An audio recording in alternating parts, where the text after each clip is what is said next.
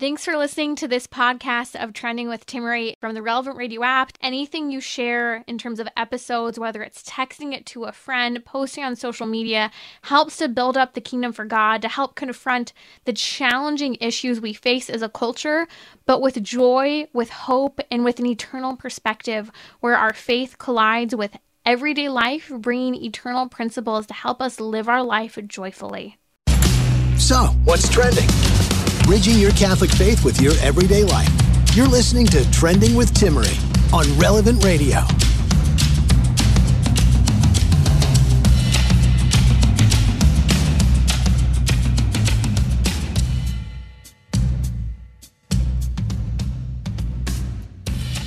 Do you know what a dink is?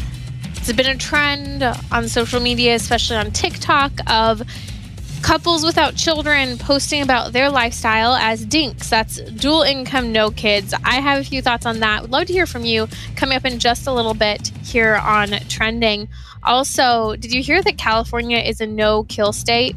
That is for dogs. I'll share with you about that and how much California, the state of California, government has spent your tax dollars if you live in the state to prevent dogs from being killed. And don't get me wrong, I'm not a fan of killing dogs, but I also see the millions of dollars going into this and the comparison to what's happening with abortion as interesting. Something to be said on that in just a little bit. Joining me today on Trending is licensed marriage and family therapist Doug Hinderer.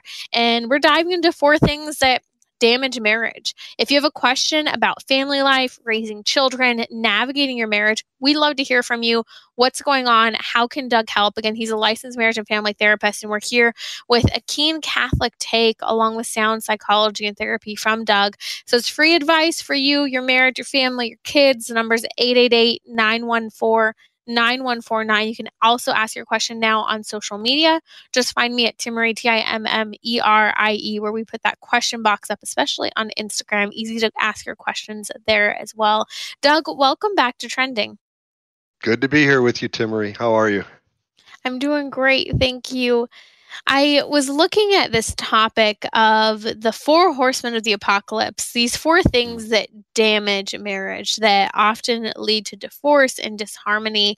And I'm looking forward to having this conversation because I see so often marriages go through seasons where.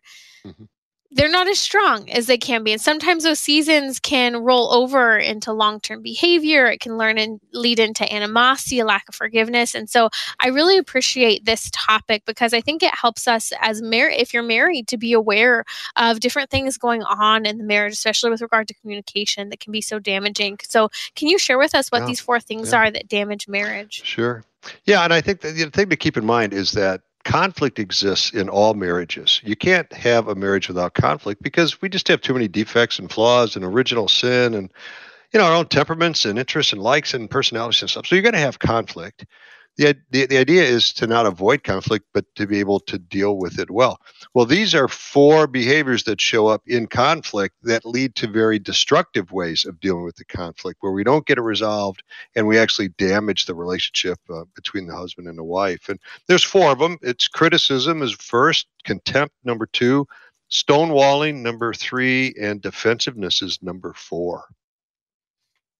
Let's break them down. So, dive a little deeper on criticism. I think a lot of us know what criticism looks like, but what are maybe some of those areas where we don't realize that we're being critical? Yeah. Yeah, we've all received criticism for sure, uh, and we tend to give it out, out as well. So, you know, uh, uh, criticism is is like a complaint, you know, that adds some negative words about your spouse's character or personality. It's it's placing blame. So you're not just pointing out what you're unhappy with you're actually blaming your spouse for that, right? Uh, and so it often, you know, uh, starts out with, well, you know, you never or you always or you know, I, I, why can't you just do this, right? It's it's this idea that you've got defects, and it's my job as your spouse to point out what's wrong with you, so you can fix yourself and not go through life uh, all messed up like this. So it, uh, I'm pointing out your defects generally because I love you, uh, but sometimes because your defects annoy me. And if I point them out, hopefully you'll stop doing it and then I'll be happier. It's such a violation of freedom at the end of the day. And I know we all mm. have this tendency very easily to critique others, but within marriage, it almost becomes an element of control at a certain point and the very antithesis of what our faith is so focused on that God gave us that freedom, yet we try to micromanage others a lot of the time within marriage. Yeah, right. And it's a lot of times it's not that what I'm doing is wrong or bad. It's just that it it violates some pet peeve of yours, right? It just kind of irritates you, uh, you know, that I don't put the cap on the toothpaste or something like that when I'm done with it. And and so I'm I'm trying to shape you up, not so much because you need shaping up, but because my life will be uh, I'll be less annoyed and irritated if you do things the way I want you to do them. Yeah. Mm. And it, it, mm. it doesn't work because if the wife levels the criticism to the husband, it makes the husband feel like a failure, which husbands are very sensitive to. And we talked about that a few shows ago when we talked about needs and fears in men and women. And the man's dominant fear is failure. And so when the wife criticizes the man a lot, well, he feels like a failure. And all of a sudden, why do I want to be around somebody who constantly makes me feel like a failure? Uh, and if the criticism comes from the husband to the wife, well, she doesn't feel well loved. And that's her dominant need is to feel well loved. But boy, I don't feel too loved if every time you say something to me, you're telling me what's wrong with me. Uh, and I'm not mm-hmm. sure I want to hang around you all that much either because that's kind of painful that no matter what I do, somehow it's just not good enough for you. So it really uh, harms a marriage a, a great deal. And I'm just thinking of a story of a friend who grew up with her, was a great cook, loved not just to cook but bake was very creative and she got mm. married and i remember years into her marriage going over to her house and she doesn't cook she doesn't cook at all mm. never bakes doesn't cook uh, husband does a lot of the cooking and or they eat out and she like mm. she she cleans up she takes care of the home like super awesome mom always you know there taking care of the family and i remember just asking what happened what what happened you love to cook. You love to bake, especially, but you love to cook. And she said, Nothing I ever made was satisfactory. Mm-hmm. And it became so mm-hmm. bad that as my kids got older, it wasn't just my husband criticizing, oh, it's it's too uh. too well done or under well done, or you know, the spices aren't enough. It became my children starting to do the same thing. And so I just yeah. went, okay, you know, if you want food made a certain way. And what stood out to me was that like cooking is so fundamental to for a lot of women to motherhood, to yeah. nurturing and nourishing. And it hurt. It was a real wound for her, but she ended up just having to let go of it for the sake of her marriage, but the, because the criticism was so intense. See, that's a really uh, great point that you bring up. And these four horsemen are contagious, all right, especially to our children. So, you know, we teach our children how to handle these things by they imitate us. And so, if they're grown up in a home where one or the other of the parents is very critical of the other, they will learn that, oh, this is how I should run a marriage. I should criticize my spouse and point out what's wrong with them. And this is how married couples do it. And then they're going to get married someday and they're going to do that. And they might have a spouse who isn't quite as accepting of the criticism. That can lead to some serious problems. And so, yeah, our kids will, whichever of these, and we all kind of have a favorite horse that we tend to ride here. And whichever one that is, we're teaching our kids to ride that same horse. And that's probably not a lesson we want to teach them. So, what do you do if you are in this season of criticism and you need to get rid of that habit? Yeah, the um, yeah to get rid of the uh, of the the habit of criticism. I think part of it is to realize that you know I married a person with defects, and that doesn't make that person a bad person. And if they're doing something that's not good, then I need to have a gentle conversation with them. And, and there's a formula that I work with my couples on. It's a three step thing, but starts out with the words I feel, and you label your emotion. So I feel sad, I feel anxious, I feel worried. I feel when you, and then what the person does. Um, and then what you'd like them to do different. And so I'd like to ask you to please, you know, do something different. So I feel worried when you come home from work late and you don't call and tell me you're going to be late. And I'd like to ask you to please call if you're going to be more than 15 minutes late. So that's kind of a gentle way to resolve that, that potential conflict. And, and it's a much better way than to say, do you know what time it is? You're always late. You never, you're so inconsiderate. You never call. And I just, why won't you do that? that's a criticism that's going to drive your spouse away as opposed to saying, Hey, I really worry about you when when you're not here when I expect you to, and just could you just please call? That's a very gentle way to ask what it is you'd like, as opposed to placing labels and criticisms on your spouse. Let's dive into the second of the four horsemen of the apocalypse. Those four horsemen, those things that just damage marriage that we can work on ahead of time if we're aware of them. Yeah. Yeah. The second one is contempt, very similar to criticism, but much more damaging. All right. So this is a, a complaint it's characterized by sarcasm, uh, name calling, uh, uh, mockery. Um, the intent in, uh, with contempt is to actually hurt the other person, not to actually solve the conflict. So it almost always comes from a place of anger. So oftentimes what happens is I'll criticize you, you're not responding. I start to up and elevate the temperature. I elevate the intensity. Now my voice goes up. And now I'm going to start using some language to get your attention. And so I might call you names like you're lazy or you're an idiot or what, you know, it often starts with the word you, right? So you are a bad person. You are this, that, you're lazy. Um, and it's it's designed now to hurt you. I'm angry you're not giving me what I want. You're not making me feel well loved. You're not making me feel safe or whatever.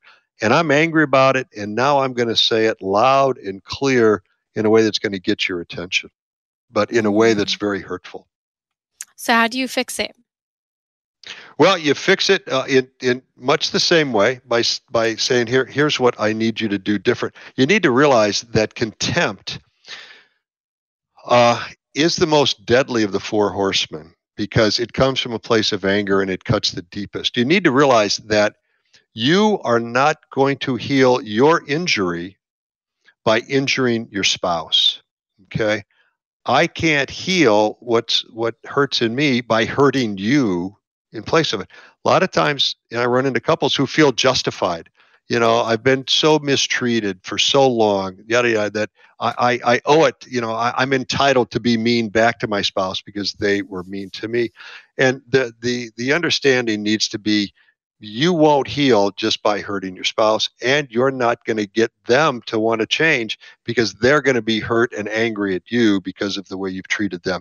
That contempt is just going to drive a bigger wedge between the two of you. It will do nothing to heal whatever is broken that's going on in the relationship is gratitude helpful in countering both of these? You know, I hear contempt, I hear criticism, and it just shows such a fundamental lack of gratitude for the life we have, the person we're married to. How important is gratitude in combating oh, criticism yeah. and contempt? Yeah, yeah, yeah. Gratitude is huge. It's one of the ways that we grow love in a, in a in a marriage is by showing gratitude. So I use the story sometimes, the example of, you know, husband comes home from work and he walks through the door and he's really dragging. His shoulders are hunched over. He can hardly pick his feet up. And the wife says, "Hey, what's going on? You look uh, pretty, you know, pretty pretty exhausted." And the husband says, "Man, I had a tough day at work. The boss was angry. He was yelling at me and screaming at me. He slammed the door. He really said some pretty harsh things to me." Well, the wife has two choices. Uh, she could say, Well, what did you do that made your boss so mad? Well, that starts dipping into criticism or contempt, right? Like somehow you did something wrong, you're a bad guy.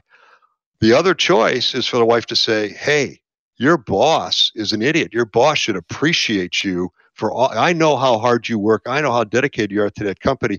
Come here. Let me tell you how grateful I am for how hard you work and the sacrifices you make for our family. Which of those two is better for the husband? Obviously, mm-hmm. the second one, not the first.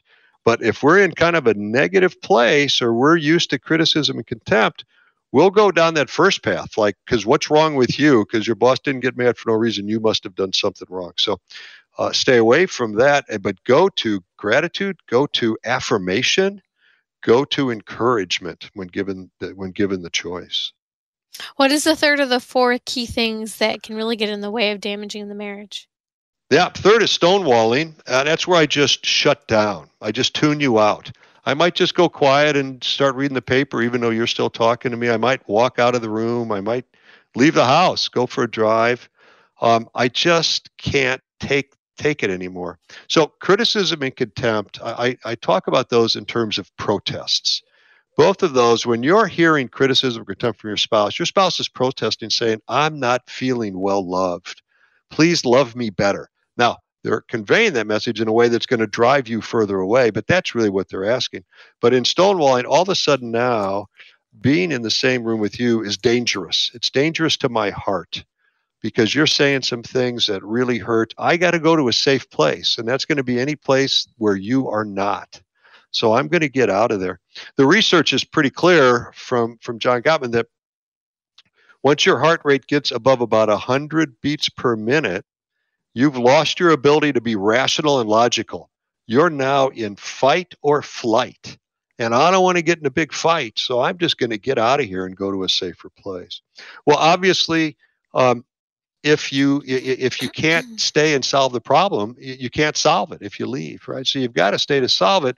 But once you're flooded, now you're really your your your physiological systems are aroused. You're not going to be able to think logically to solve the problem either. So the the solution to this is some self-soothing, right, to calm yourself down. Um, but it's also to be able to call the timeout so you can go someplace and, and calm down. But the important part of the timeout is you've got to say when you're coming back. You've got to say, listen, I'm mm. really upset now. I'm really flooded. I need to take a break. Can I come back in an hour and can we pick this back up? Oh, okay. If that happens, if the husband says that, the wife isn't feeling abandoned now. She's feeling, okay, I'm important. You're going to come back. If the wife says that, the husband's like, okay, I, f- I still feel respected. You still respect me. You want to get this resolved and you're coming back. So I'm good with that. Yeah, let's take a break. So that's the that's the solution for stonewalling. I love this. If you're just joining me, you're listening to Trending with Timmerie with licensed marriage and family therapist Doug Hinderer. What's going on in your marriage? How are you trying to navigate challenges in your marriage or in parenting? Parenting is so difficult today. Many lifestyles, many different ways of parenting, but we have Key Catholic Take as parents. It gives us sound guiding principles. And joining me now is a licensed marriage and family therapist, Doug Hinderer, to take your questions. So, free advice. This is your opportunity. Give us a call. The number is 888 914 9149. Again, that number is 888 914 9149 or you can ask your question now on social media as well. We're diving into four things that damage the marriage. We've talked about criticism, contempt, and stonewalling. What's the fourth one, Doug? Yeah, so the fourth one is defensiveness. And in defensiveness, it's the idea that the, problem is not me, the problem is you. And I had, you know, I had a young couple I started working with a few months back, and when I started with a couple, I always have an individual session with each, the husband and the wife, to kind of get their unfiltered, you know, take on what's going on in the marriage. And the husband and this couple had been married like less than six months. The husband said, "Doug, I'm I'm far from perfect, but I will tell you, 95% of what's wrong in this marriage is because of my wife, not me." Uh, and that's an example of defensiveness. It's all her fault. It's not mine. And when he said that, I thought, you know what? I'm probably going to have three more sessions with this couple, and then he's going to stop coming because as soon as I turn the pressure on him on what he's doing wrong, he's not going to want to hear that, and he's going to shut down and stop coming in. And sure enough, we had three more sessions, and he decided he didn't need any more counseling because he wasn't willing to own his contribution to the disharmony.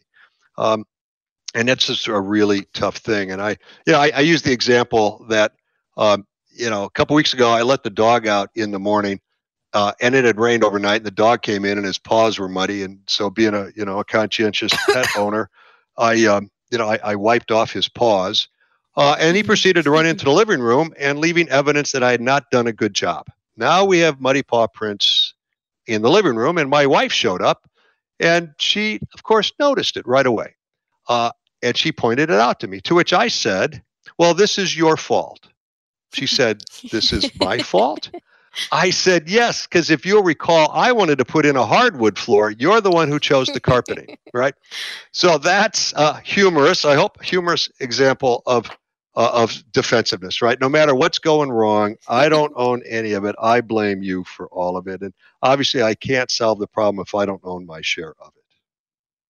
I love that story because it's a very human story, a great example yeah. of how we can struggle, right, in those moments. Even if it, I mean, and that one was funny. I don't know if you meant yeah. it funny or if you meant I it did, legitimately. I did. No, I did. okay, good. But like the, these examples are so legitimate. Like they happen all the time. And I've only been married, we're coming up on five years, and you see these great. things that can come and go for moments or they can turn into seasons. And if we're not aware of it, they are the killers of marriage. They're so yeah, that's exactly right. Yeah, yeah, yeah. These four horsemen are the things that kill marriages. And if they're not addressed, if you st- so what, what I do is I, I tell my couples when I'm going through this, I say write these down and put them on your refrigerator and make a promise to each other that we are not going to let these four horses in our marriage ever again, ever. And I give you permission to call me out. I give you permission to say, hey, Doug, wait a minute, I'm feeling criticized. And I will say to you, oh, wow, I'm sorry. I don't want to do that. Let me find another way to say this. Doug, it feels like you're getting defensive. I- am sorry. I-, I don't want to be defensive. I know that's going to hurt this conversation. Let me find another way to talk about this. So if you can keep these four horses out of your marriage, you can go a long way to s- solving problems uh, without a whole lot of drama and really uh, uh not drive wedges between the two of you. We're praying and fighting for marriages here on Trending at Relevant Radio. That's a licensed marriage and family therapist, Doug Hinderer. We'll be right back taking your questions. So get in line. We only have so much time for free advice here on Trending with a Catholic licensed marriage and family therapist. If you'd like to call and get some free advice, parenting, marriage, relationships, the phone number is 888 914 9149. That's 888 914 9149.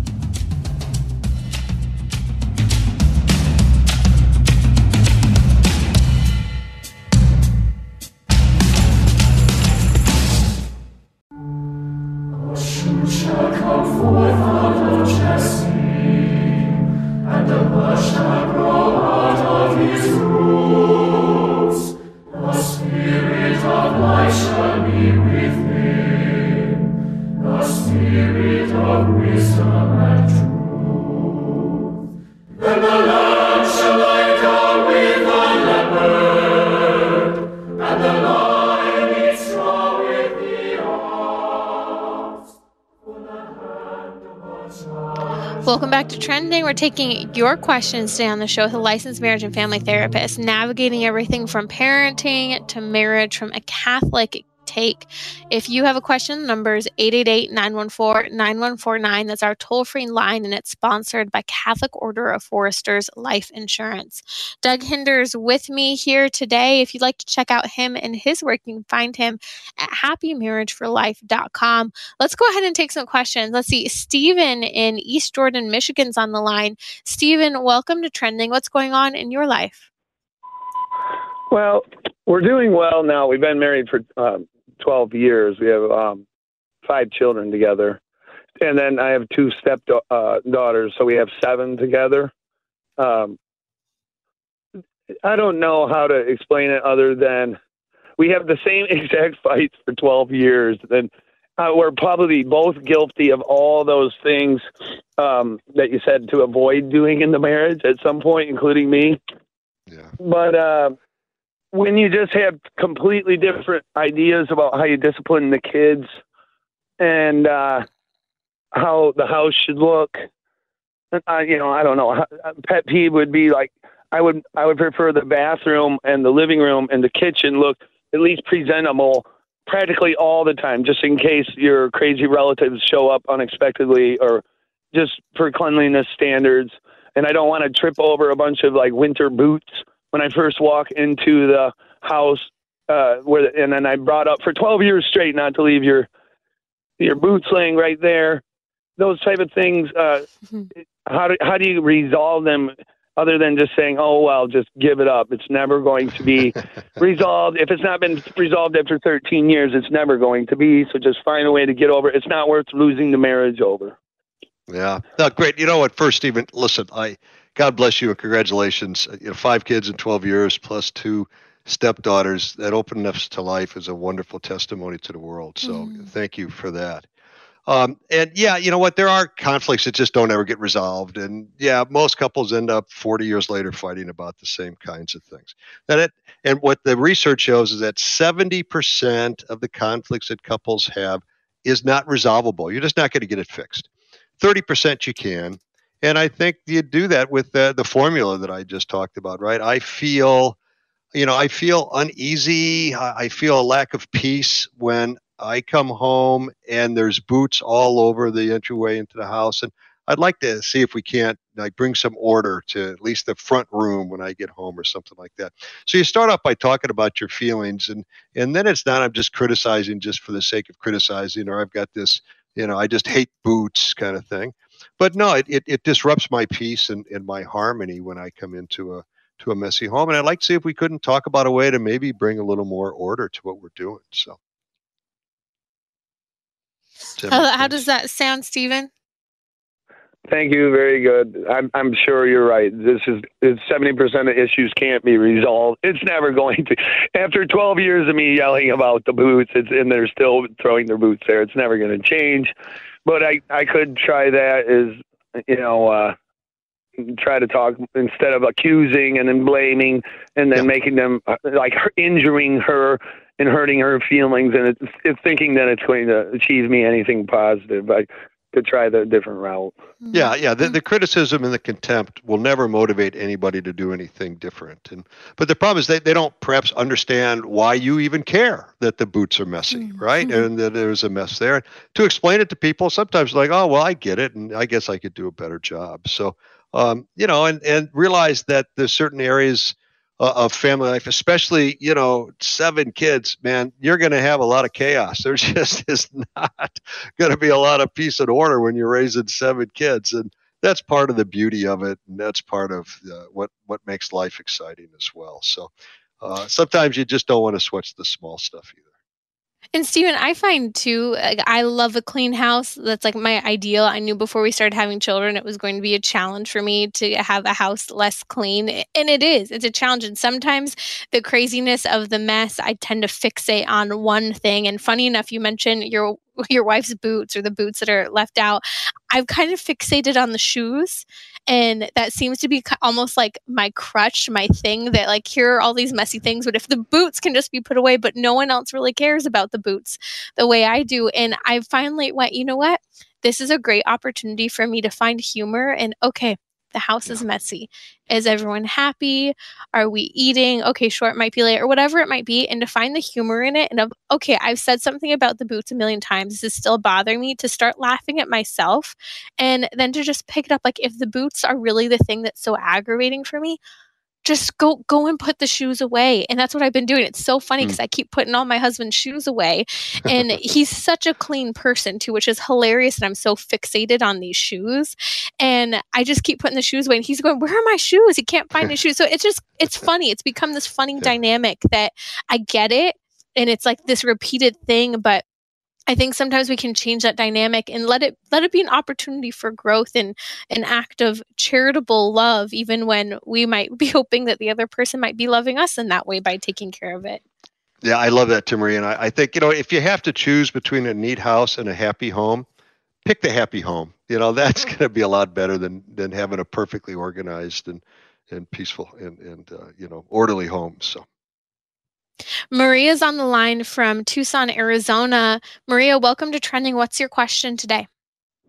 Oh, thank you for having me and answering my call. My question is um, I need advice. Basically, I'm um, newlywed, uh, six months in marriage, uh, three kids at home, two from his previous marriage and one from mine. Um, but the main thing that um, we I'm having issues with is uh, his lying previously, uh, his lying through the six months we've been married um, regarding his ex uh, wife.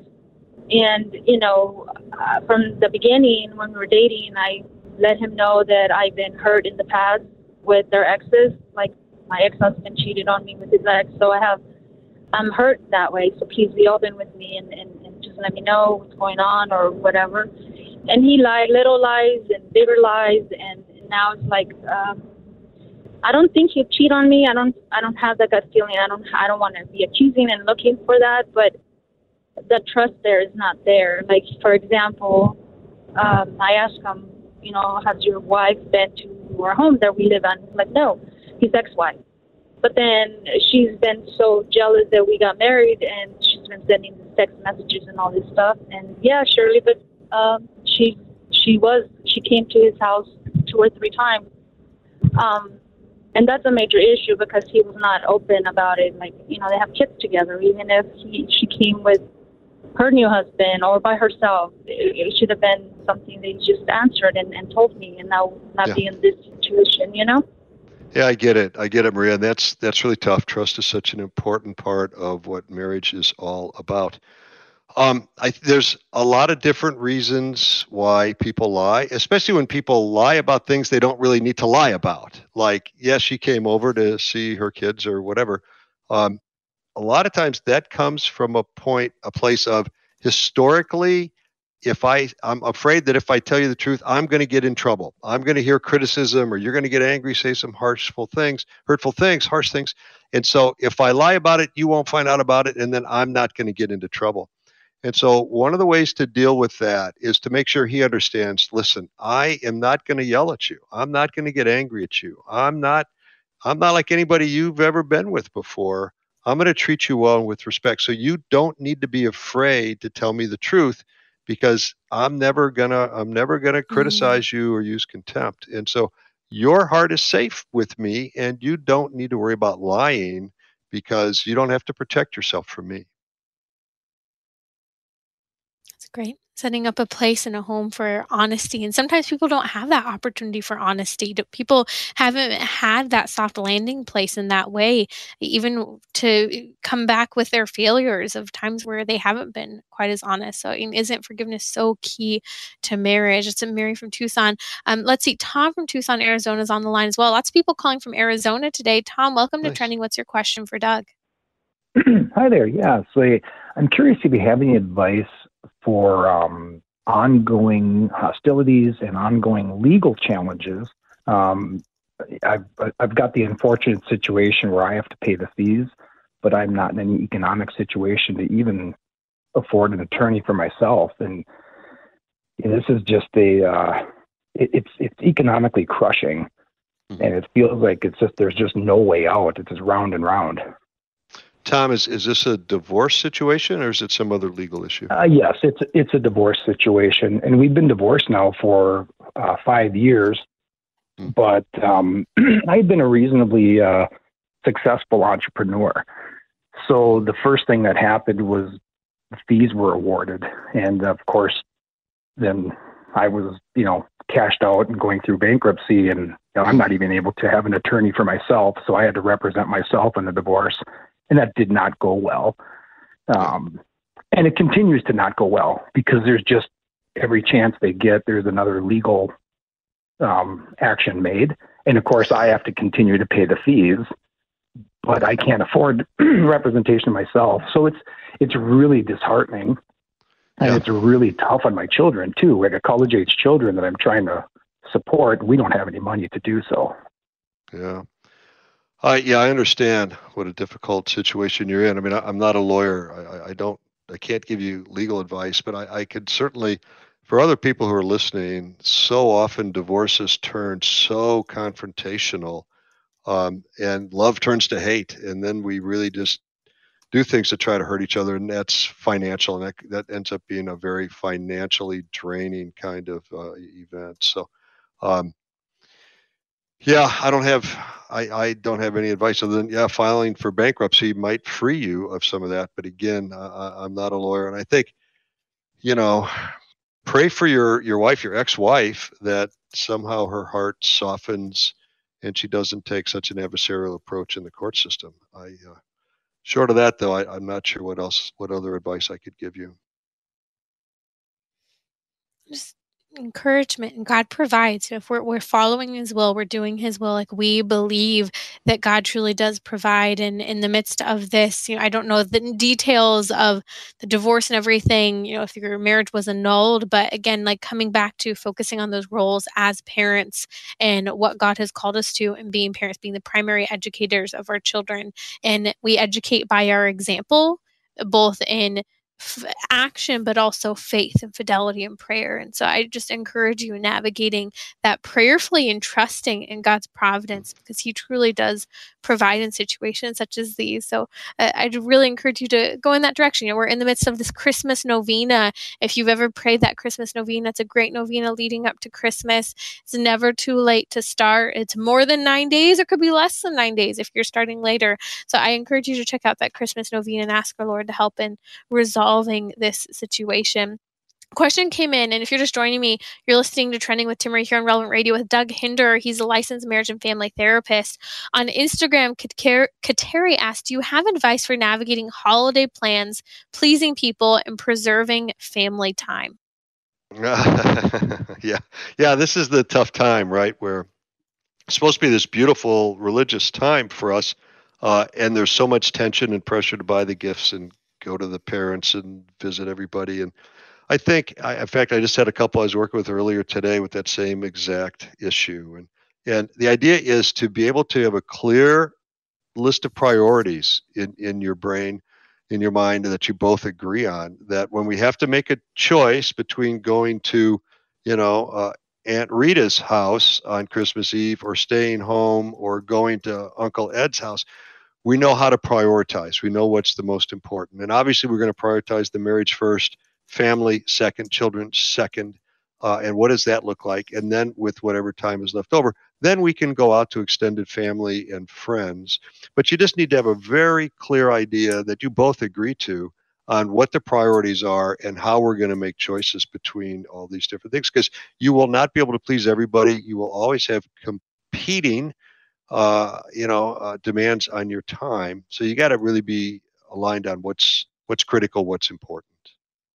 And something we've really kind of focused on, my husband and I, is we want to have that time in the morning. You wake up, you're able to be at home, open presents together, enjoy morning breakfast, uh, be able to have our kids now enjoy being home and playing with the gifts they've received, and just that that calm, that rest. And sometimes I find that it can be so busy running from place to place and preparing the foods for the parties that we're we've really chosen since we've gotten married to preserve that time, that first half of the day on Christmas, especially if maybe you sleep in from Christmas Christmas Eve. My yeah. family is a big Christmas Eve family, so we do Christmas Eve with my family. You know, at home it's just us, and then we go in the evening uh, to my in-laws, and it's worked well. And it, it doesn't feel as rushed as it easily can be if we were trying to jump from one thing to the next, or if everyone was pulling, say, "Hey, we really want you here by this time." That you know, we're making sure that it's not just about getting to the next thing, but actually being able to cultivate that quiet time on Christmas and prayerful time as well. I find Doug, it's hard to be prayerful uh, at oh, Christmas yeah. time when we're rushing.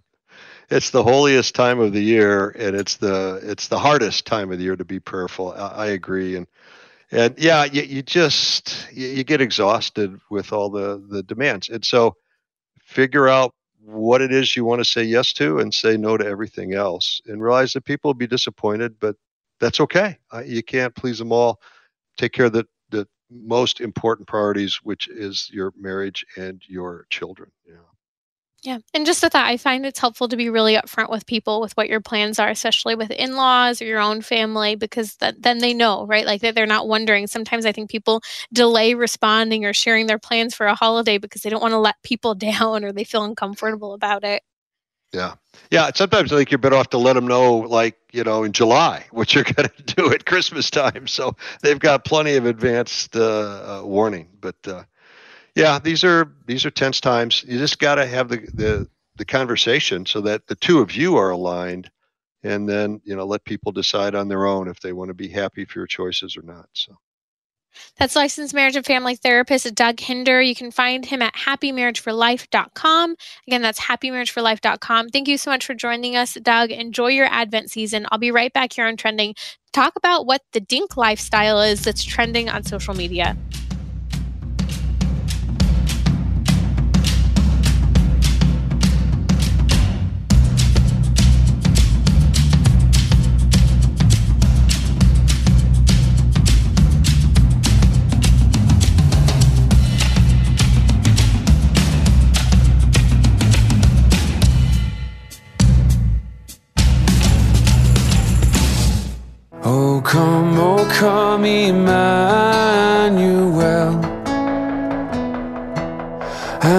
Ransom captive Israel that mourns in lonely exile here until the Son of God appear. Rejoice, rejoice. So much to talk about. Stay with me tomorrow here on Trending because California is a no kill state for animals, yet they are the predominant in most funded state when it comes to abortion, even spending, I think, the upwards of looking at 20 million or more to bring people from across the border from other states into the state to have access to abortion. There's a lot to be said on that, along with it's the Advent season, and tomorrow we're talking about the Jesse tree. It really is a tree chronicling the story of salvation history and the longing and coming for the Messiah, Jesus Christ, using awesome symbols to incorporate it. Whether you use a Jesse tree or not, adapt some of your ornaments. I want to share with you some of the neat ideas and traditions behind the Jesse tree. Even if maybe you're not ready to incorporate it into your home, I think there's a lot to be said of the power of symbols and for passing on the faith. And there are actually some really simple ways to do it in your household, even if you have kids and you can do print, printed cutouts. I'll share more about that tomorrow here on Trending. What I really want to talk about is the dink lifestyle. Trending on social media over the last week has been a TikTok video after TikTok video, viral videos emerging of couples who have no children. And they are so DINK stands for D I N K, dual income, no kids. And these videos are exploding online, predominantly of Zoomers, also known as Gen Z, and the millennial generation sharing about how they're married. It's great. They have no kids. They can do whatever they want whenever they want. And they don't use their kids as a crutch or excuse. And they get plenty of sleep, which would that be great? Uh, here, I'll share with you, listen to one of these TikTok videos and I'll share with you some of my thoughts. Listen up. We're dinks. We go to Trader Joe's and workout classes on the weekends. We're dinks. We get into snobby hobbies like skiing and golfing. We're dinks. We can go to Florida on a whim. We're dinks. We're already planning our European vacation next year. Dinks. We get a full eight hours of sleep and sometimes more. We're dinks. We get desserts and appetizers at restaurants. We're dinks. We can play with other kids and give them back. We're dinks. We still do it three times a week. We're dinks. We spend our discretionary income on $8 lattes. We're dinks. We max out our 401ks, Roth IRAs, and HSAs. We're dinks. We don't use our kids or dog as an excuse to leave a party. We just leave. Okay, so there's one example of the dink videos that are trending all over social media. It's just a bragging lifestyle, like, hey, I don't have kids. Life is great. I have a few takes on this, and I'll start with this. I think that before we like, I think a lot of people are sitting here pointing fingers, saying, like, oh my goodness, these people are so selfish. Like, they're over here celebrating that they don't have kids. I think we've got to hold hold up the criticism for a moment and start with the fact that there are a lot of a lot of young people today who are unable to have children or who have been told they will not be able to have children because of various medical diagnoses from polycystic ovarian syndrome, years of hormonal contraceptive use. Um, and not everyone who has fertility issues uh, has taken contraception in the past. A lot of people are struggling with thyroid issues that can impact fertility. And so I start from the perspective I think a lot of young couples, uh, especially young women, are entering into marriage thinking, I can't have kids. So let's have fun let's have this positive attitude and there's almost this like uh almost an attitude of like i'm really going to push hard how like happy i am because i I get all the sleep I want. I can do whatever I want. And I think that that comes from sometimes a place of woundedness.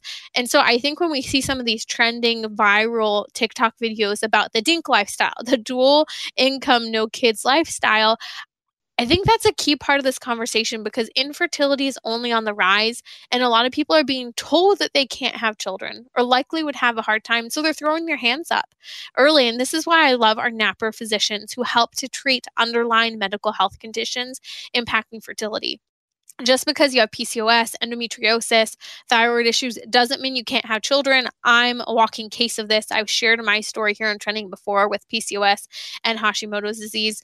And so I just think that that's a key part of this whole dual income, no kids conversation because at the same time, you do have a culture that says, don't have kids, you do you.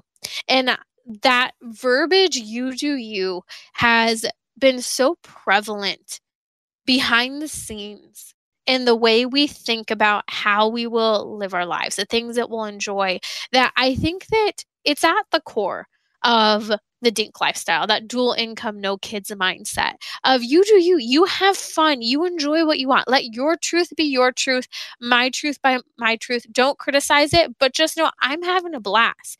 It's also part of the braggadocious social media culture we live in, where we share every wonderful thing that we enjoy about our lives, but hide all of the nitty gritty, painful, challenging moments of our lives. And so this this is what we should expect in a social media culture that says, "Hey, share the best moments of your life, not the less than best moments." And I'm seeing this ongoing tension in the culture today, not just in secular culture, but even within the Christian communities, among friends of mine who I am there side by side with, who are struggling to have kids, struggling with infertility, doing everything they can, almost trying to move mountains in their medical care in the hope that they might be able to conceive children. And I see the criticism from people with families who say, oh, you can do whatever you want. Oh, you get as much sleep as you want. You just don't get it. And almost this a harshness toward people who don't have kids from people who do have kids rather than showing the truth of family life or the joy of family life, sometimes there can be a lot of criticism or resentment toward people who don't have children. And so I think duly noted, we're seeing the dual income, no kids lifestyle where they say, well, hey, I want to tell you how great of a life I'm having. If you're going to be critical of me for not having kids, well, let me tell you how much fun I am having while not having kids. So it goes to this cultural tension that's happening between having children and not having children. Well, I think some would like to just say, hey, this is the result of a very selfish, selfish culture, which for some, sure, it is. I think it's also a little bit of, hey, this is me defending my lifestyle as I'm being criticized. And I might be being criticized for not having kids when I can't have kids. I'm having a hard time having children. I think that that's part of this narrative and the dual income, no kids conversation. Another part of the dual income, no kids conversation that I think is really key is that I have seen firsthand in my generation, I'm a millennial, that a lot of my peers have never been exposed in the last 10, 15 years to children to babies to family life. I remember actually for example when my my husband and i were then dating and my sister-in-law had her first kid and it was the first baby in the family in a really long time. I think it was like over 15 years that they had had in their immediate family. They had had no babies no children around. It had been a long time that they had been exposed to kids and so even just that example of a big lebanese family they hadn't had a lot of hands on contact with family life or babies. It was a very new area versus for me and my family, we're booming with babies and children. How to hold the kids is normal to us.